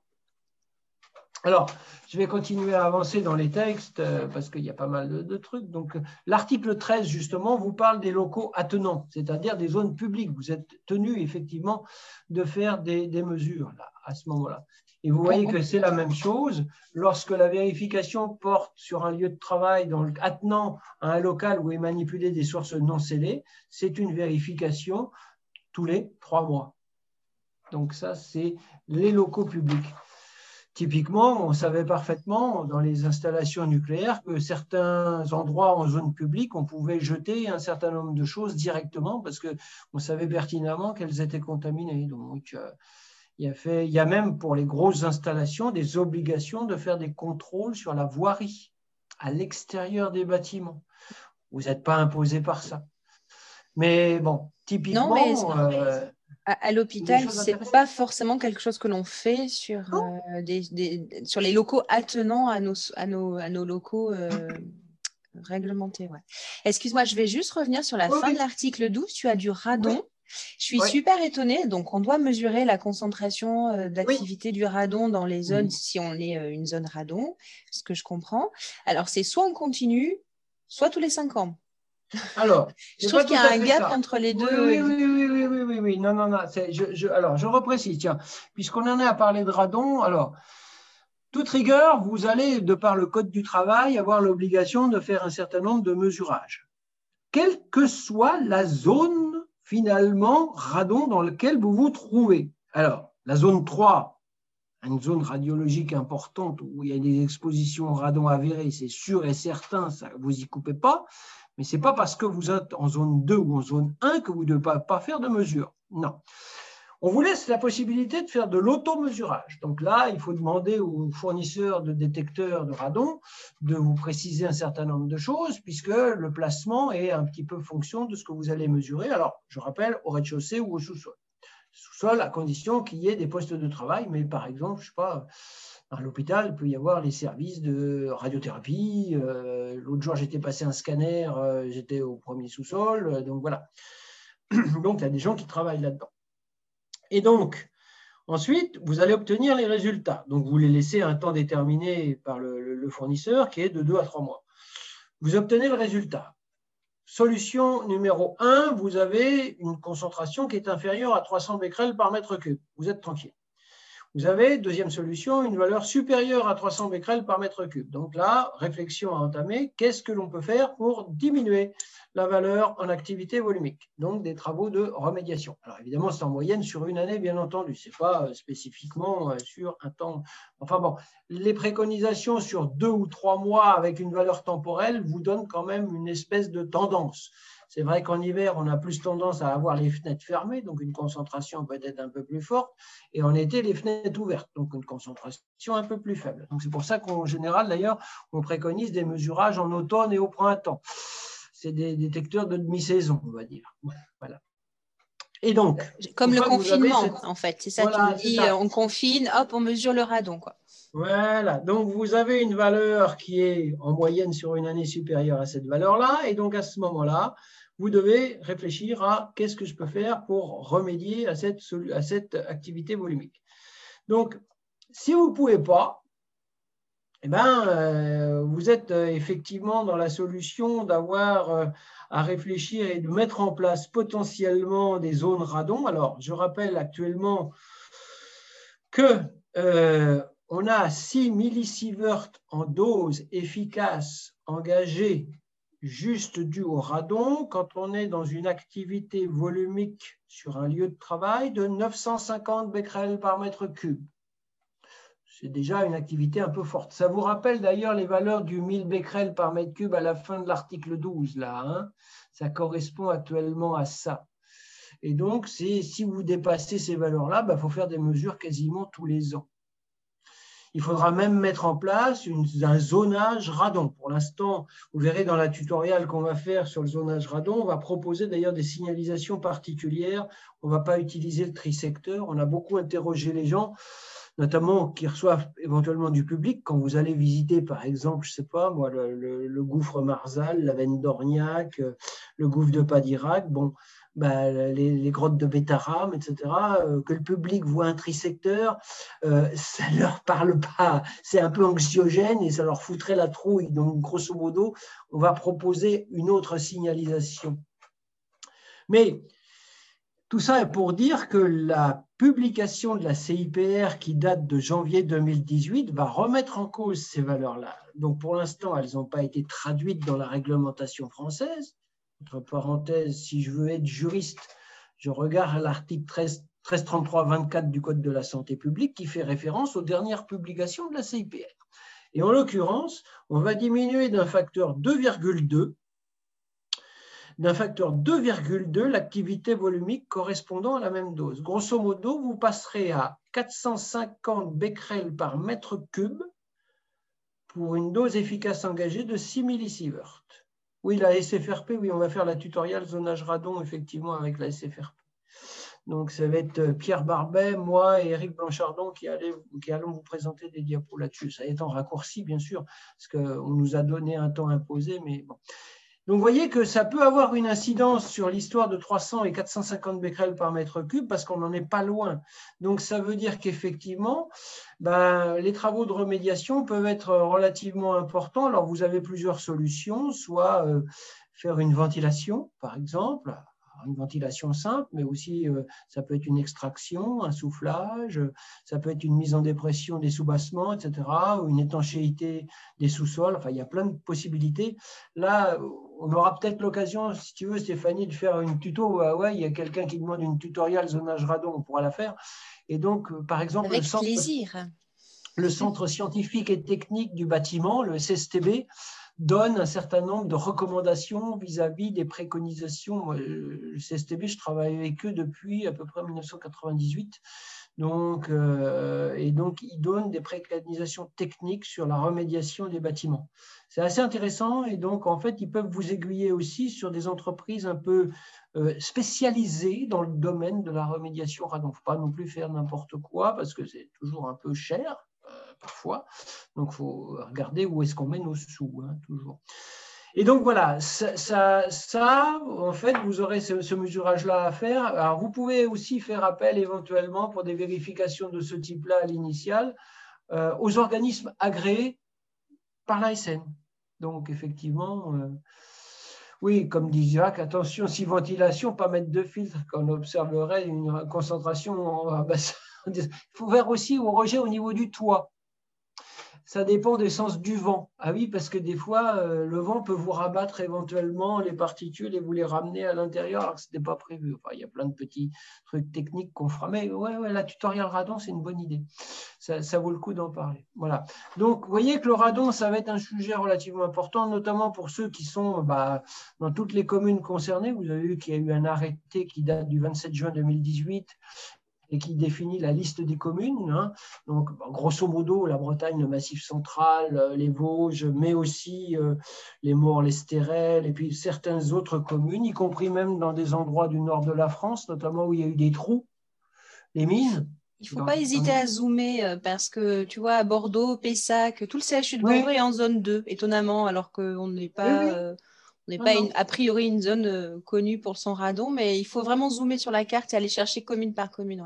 Et on a même trouvé euh, avec euh, l'IRSN des, cavités en zone 1 en région parisienne sur le, le, chantier du tunnel du Grand Paris là, actuellement. Une valeur à 800 becquerels par mètre cube. Alors qu'on est dans une zone entre guillemets calcaire. Mais on a des concentrations, on a peu de ventilation dans certains endroits, donc une concentration qui peut être favorisée, etc. etc. euh, c'est vrai aussi quand on utilise beaucoup de béton. Euh, l'arrêté sur les lieux spécifiques, d'ailleurs, ne devrait pas tarder à sortir, mais par exemple, les gens qui travaillent dans des parkings souterrains, où on a beaucoup de béton, pourraient très bien être concernés par le mesurage de ce type euh, de produits radioactifs, de radionucléides. Voilà. Donc, c'est pour vous donner un peu une tendance. Bon, on va reprendre rendez-vous. Je ne te limiterai pas par le temps. Tu pourras prendre tout le temps que tu veux pour parler de radon. Ok, bon, peut-être on, passera, on, se posera la question. Alors, c'est un an, cinq ans ou on continue à ce moment-là Ok. Oui. Tu veux passer sur le. Vous verrez qu'il y a en fait plusieurs organismes avec des différents niveaux d'agrément. Vous avez peut-être déjà vu ça il y a le N1A, le N1B et le N2. Les gens qui sont certifiés N2, accrédités N2 par la SN, agréés N2 par la SN, sont plutôt des gens spécialisés dans le domaine. Donc, il ne faut pas hésiter éventuellement à faire appel à eux si jamais vous avez des problématiques radon, parce que ça peut être euh, relativement important. Voilà. Ok. Alors, euh, donc ensuite, bah, vous avez, on revient sur le, bon, l'article 15, c'est la cessation définitive. On revient sur la vérification de l'instrumentation, donc les articles dont on a parlé au début, 16, 17. Hein, donc, euh, bah, voilà, puisqu'on en a parlé, on va, on va avancer un tout petit peu. Euh, que vous dire d'autre?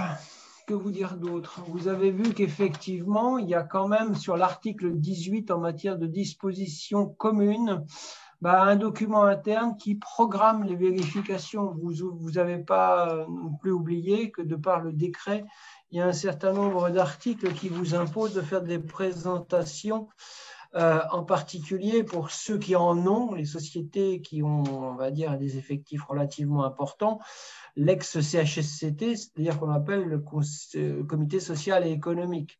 Donc, résultat de l'évaluation des risques, résultat des vérifications, euh, publication des résultats dosimétriques sous forme non nominative et aussi donc rapport et programme de prévention des risques professionnels.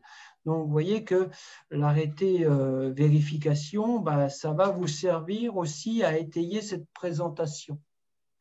Donc, ça sera important quand même de faire ce genre de, présentation-là. Ah, ça, ça serait un bon tuto aussi. Tiens, qu'est-ce qu'on présente au CSE ouais. Oh, bah, tu vois. bah oui. On en trouve des sujets. Euh, le tuto CSE, je l'ai pratiquement, enfin, je l'ai pratiquement fait quelque part parce qu'il y a quelqu'un qui m'avait posé la question et j'avais ressorti tous les articles du décret qui concernaient le CSE. Et il y en a beaucoup. Alors, pour vous, entre guillemets, hors industrie nucléaire, il y a des choses qui ne vous concernent pas, moins, on va dire. C'est la situation d'urgence radiologique et les, les, expositions dites exceptionnelles. Encore que, à la limite, euh, parfois même l'hôpital peut être, euh, on va dire, concerné par la situation d'urgence radiologique. À Bordeaux, si vous n'êtes vous êtes pas très très loin de la centrale du Blayet, donc. Euh, oui, et on est établissement de référence effectivement dans la région. S'il y a un ben souci, c'est nous. Voilà, voilà. Donc, alors, il faut savoir qu'actuellement, d'ailleurs, le document ASN sur la, la, prévention du risque radiologique, le traitement médical de l'exposition radiologique est en train d'être revu. Euh, il y a un groupe de travail à SN qui travaille, euh, une partie des experts médicaux et, radiologiques travaillent en même temps pour essayer de le remettre un tout petit peu à jour. Et ça va déboucher très probablement sur euh, la reformation des professionnels de santé au niveau en particulier des SAMU, puisque c'est eux qui étaient considérés comme référents par rapport à ça. Ensuite, il devait décliner ça dans d'autres services. Donc, je vous dis, je fais une petite aparté, mais c'est parce que en on en parle là par rapport à ça. Voilà. Alors, le CRP doit avoir des compétences sur les autres risques. Pour moi, la réponse est oui, évidemment. Alors, évidemment, on ne va pas non plus faire des spécialistes, on ne va pas faire des ingénieurs de prévention des risques professionnels des personnes compétentes. D'ailleurs, ça a été un point qui a été, on s'est foutu des claques lors du comité d'organisation, parce qu'il y en a qui étaient farouchement opposés à ce que les, radioprotectionnistes aient des compétences dans le domaine de la sécurité classique et inversement. J'ai dit, mais attendez, on ne peut pas faire une évaluation des risques tout seul. Je veux dire que le risque radiologique d'un côté et les autres risques, ça n'a pas de sens si vous faites ça tout seul dans votre coin. C'est hallucinant. Alors, je ne dis pas que les uns et les autres doivent être spécialisés dans les deux domaines, mais qu'une teinture, effectivement, soit donnée à quelqu'un qui fasse de la radioprotection par rapport, alors, je précise, par rapport au risque prépondérant dans son installation ça me semble quand même assez intéressant. Même chose pour le, salarié compétent qui devrait avoir quelques notions de radioprotection pour dialoguer de manière efficace avec le conseiller radioprotection. Alors, je prêche peut-être des convaincus, mais pour moi, je suis totalement convaincu. Moi, j'avais au niveau du CEA, Jacques s'en souvient aussi, comme autre, on était les, deux, les deux ailiers de chaque côté. Il y avait l'ailier radiologique et l'allié conventionnel, donc c'était Michel Nataf je ne sais pas si vous connaissez Michel, est parti en retraite le même jour que moi. Et en fait, Michel, quand on était tous les deux en inspection interne, les gars d'en face, ils avaient un tout petit peu peur. Il y avait de quoi avoir un petit peu peur. Par exemple, Michel était la spécialiste des risques conventionnels et avait beaucoup, en fait, euh, promulgué l'analyse, par exemple, par l'arbre des causes.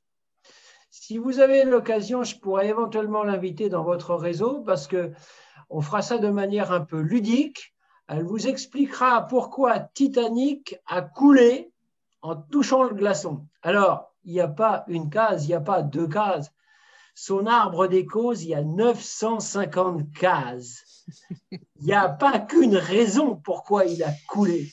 Il n'y a jamais qu'une seule raison, effectivement il est monstrueux cet arbre des causes et donc évidemment c'est sa propriété, c'est son bébé et, donc effectivement on constate qu'il y a tout un tas de choses quand on fait l'analyse d'un événement accidentel de ce type-là, c'est intéressant. Et vous voyez que Michel, elle avait des compétences qu'on partageait en radioprotection et elle m'a donné aussi tout un tas de compétences dans le risque conventionnel. Donc, euh, c'était un dialogue permanent entre nous deux euh, et on s'enrichissait mutuellement par rapport à ça.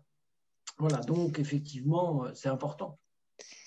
Ok, on arrive, euh, je pense, à la fin du texte. Est-ce que vous avez des questions, euh, nos chers auditeurs? Vous pouvez soit utiliser le chat, lever la main, activer votre micro. Vous voyez qu'effectivement, pour les organismes, bah, l'accréditation des organismes vérificateurs, on est en, dedans. Pour l'instant, ce n'est pas encore Comment ça va être euh, traité? Bon, je pense que ça va le faire, mais vous donnez les périodicités, la date, à quand ce sera fait J'en sais rien. Donc, euh, puis j'ai pas tellement beaucoup d'infos, donc euh, on verra comment tout ça, ça va être résolu.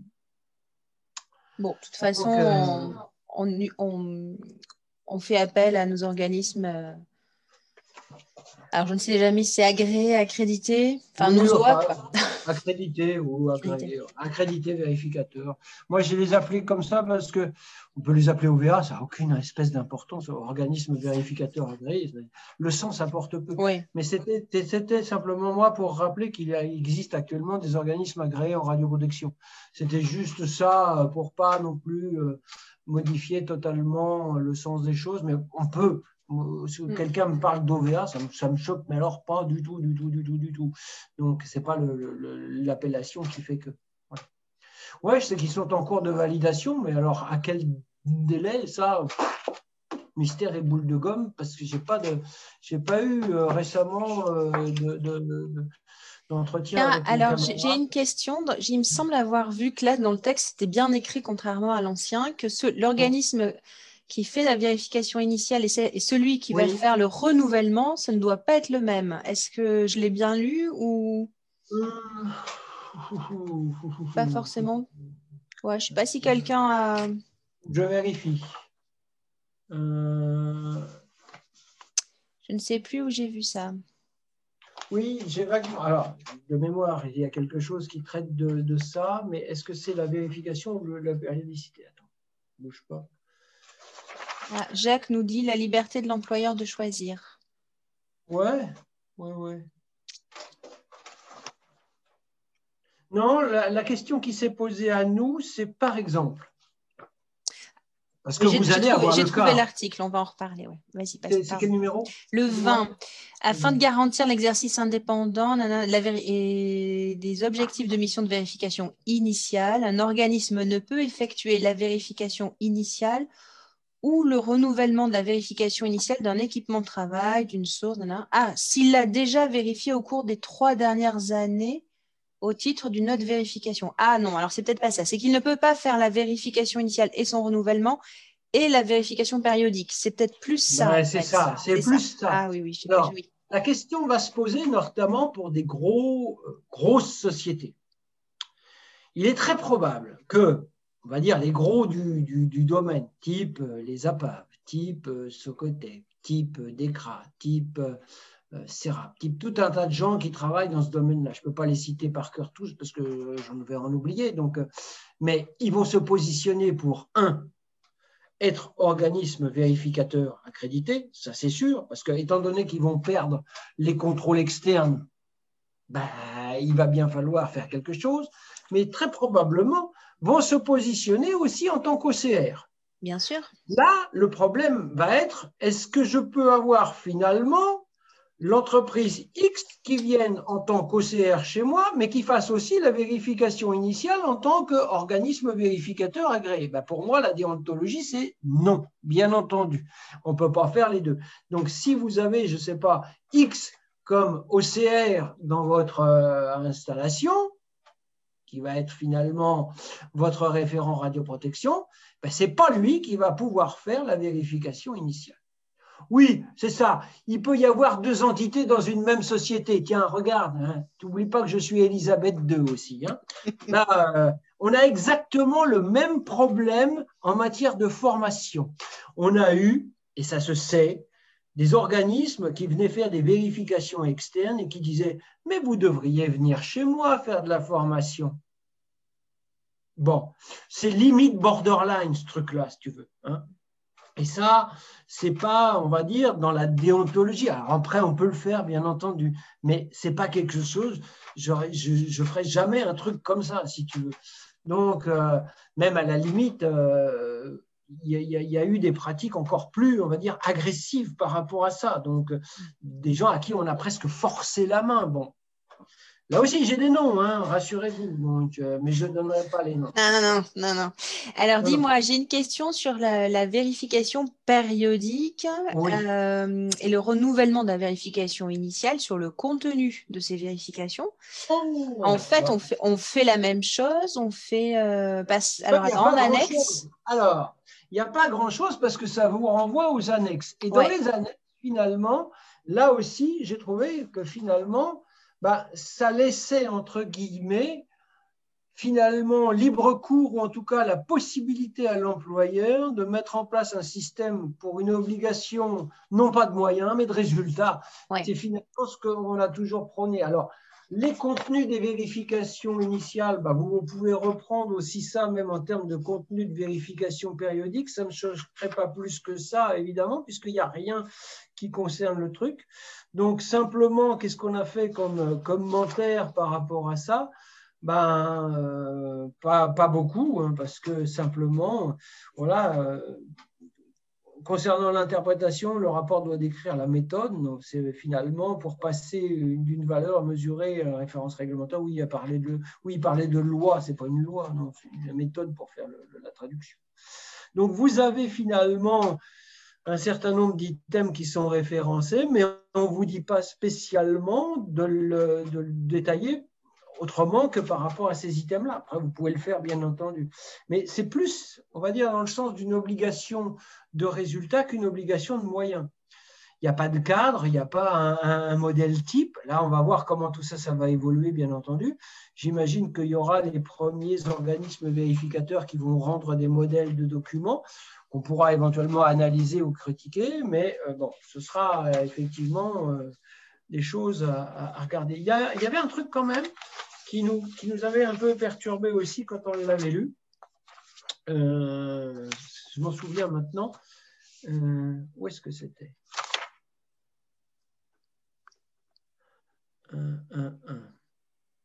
Ah oui, c'était à la fin, euh, dans les conclusions du rapport.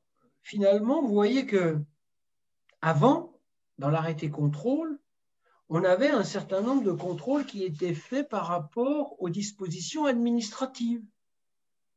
Ben, la déclaration, l'enregistrement, l'autorisation, euh, qui était euh, l'employeur, qui était euh, la personne responsable de l'activité, etc. Ben, ça, visiblement, ça a disparu.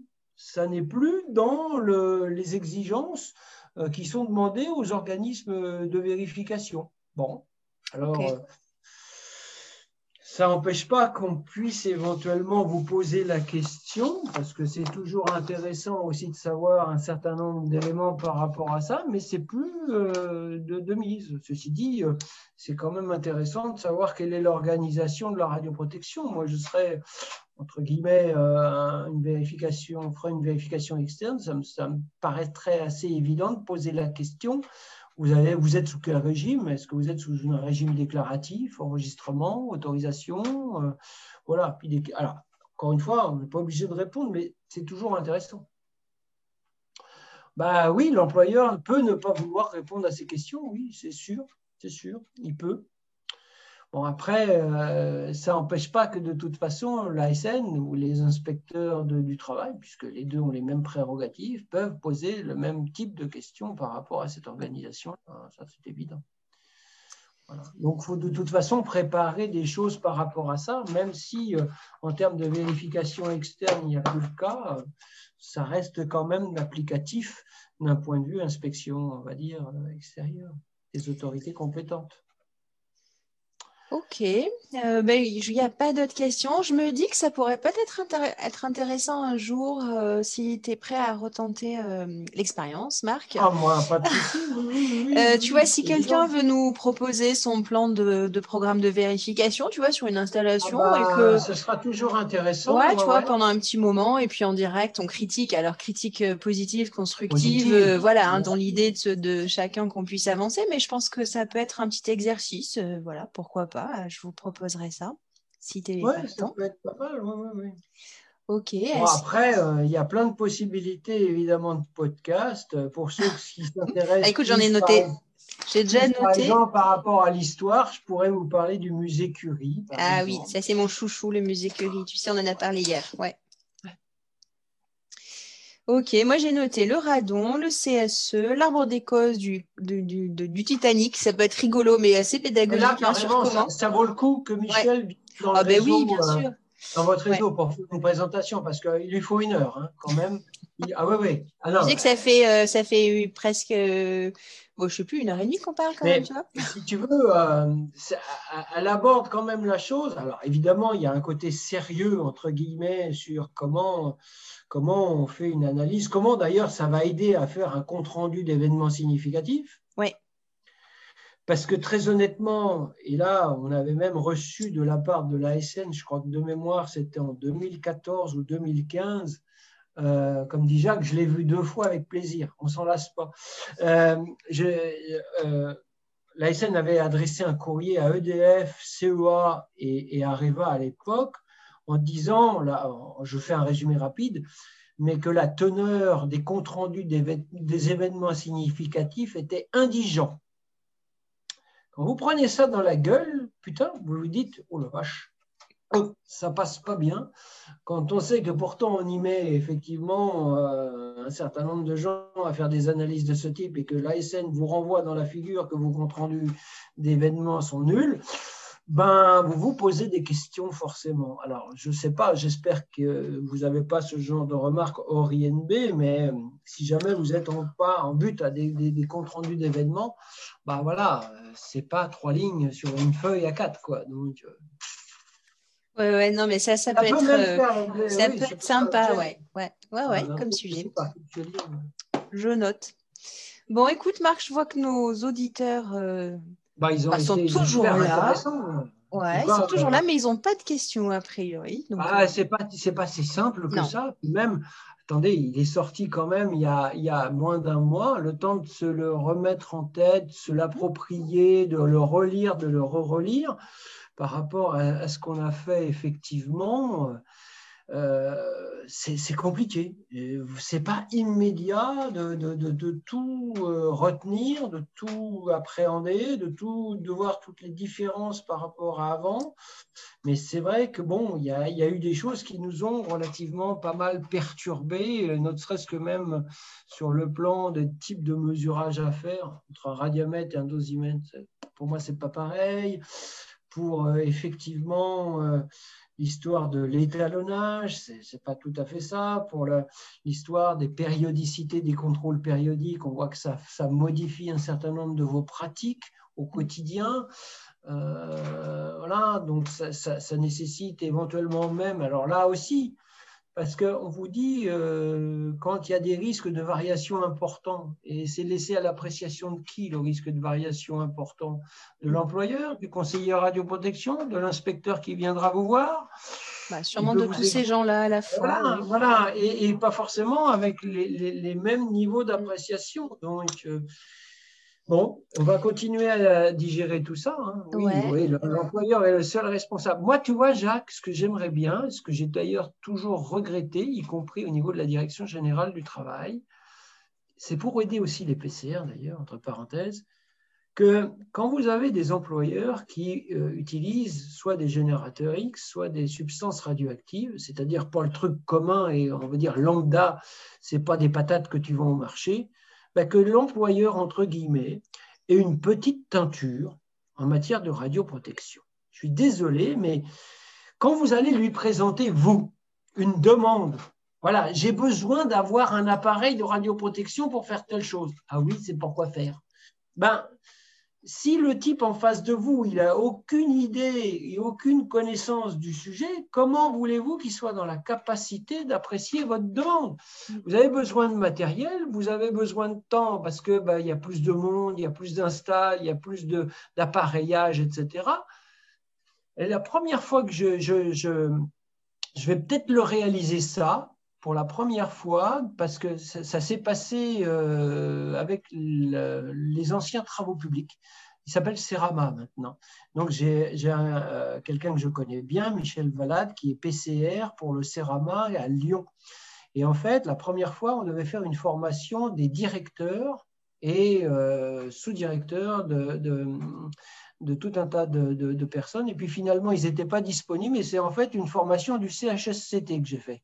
Oh putain, ils n'ont pas été déçus du voyage parce qu'après, ils ont posé plein de questions à l'employeur, du coup. Ah, je forme aussi les CHSCT et les CST. Hein. On, va commencer par... on va commencer par les employeurs. Parce voilà, mais les employeurs, je pense que ce serait une très, très, très bonne idée, effectivement. Alors, je vous propose, si, alors je sais pas, Laurent, Romain, Julien, Lydie, Michael, et j'ai pas le prénom de la neuvième personne. Ouais, si, éventuellement, si, voilà, si une petite photo, si vous pouvez mettre votre caméra, je fais une photo. Caméra en route. Ah, mais ça fait plaisir de voir vos visages. Voilà. Après, y a des timides, ah, Maya, oui, Amaya, ça. Vous êtes du sud-ouest du Pays Basque? Amaya? Eh oui. Alors voilà, si vous voulez, si vous voulez pas, c'est pas un souci. On... Je... Ok. Jacques, tu as un clavier QWERTY parce que tu travailles avec les, les, Chinois, toi, évidemment, forcément. Alors, bah, je pense qu'on n'aura peut-être pas Maya, ni Julie, ni Julien. Bon, allez, je prends une photo comme ça. Voilà, clic-clac. Allez, 3, 2, 1. C'est parti. Et voilà, c'est parti. Super. Bon, merci beaucoup. rien. Hein. Moi, je suis prêt à renouveler quand vous voulez, quand vous avez besoin, il n'y a pas de souci. Alors, je sais pas qui c'est qu'on entend. Amaya, peut-être? Oui, j'arrivais pas à mettre la vidéo. Ah mince. Bon, bah c'est pas grave. C'est pas grave. bon, merci à tous. Après, je transfère en audio. Merci, merci à vous. Merci pour l'idée. C'était vraiment super sympa et on recommence quand vous voulez. Oh ben ok, vous savez, moi je, suis prête à faire ça toutes les semaines. voilà, gardons le dialogue, surtout c'est ça qui est important, et, le réseau euh, avec ces nouvelles technologies. Bon, super.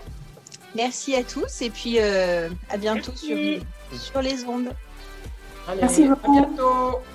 Merci.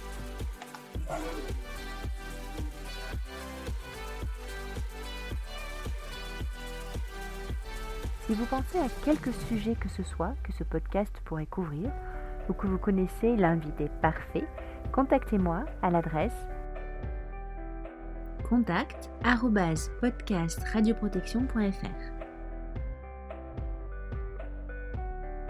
Plus j'aurai de retours de votre part, vous, auditeurs, meilleur en sera ce podcast.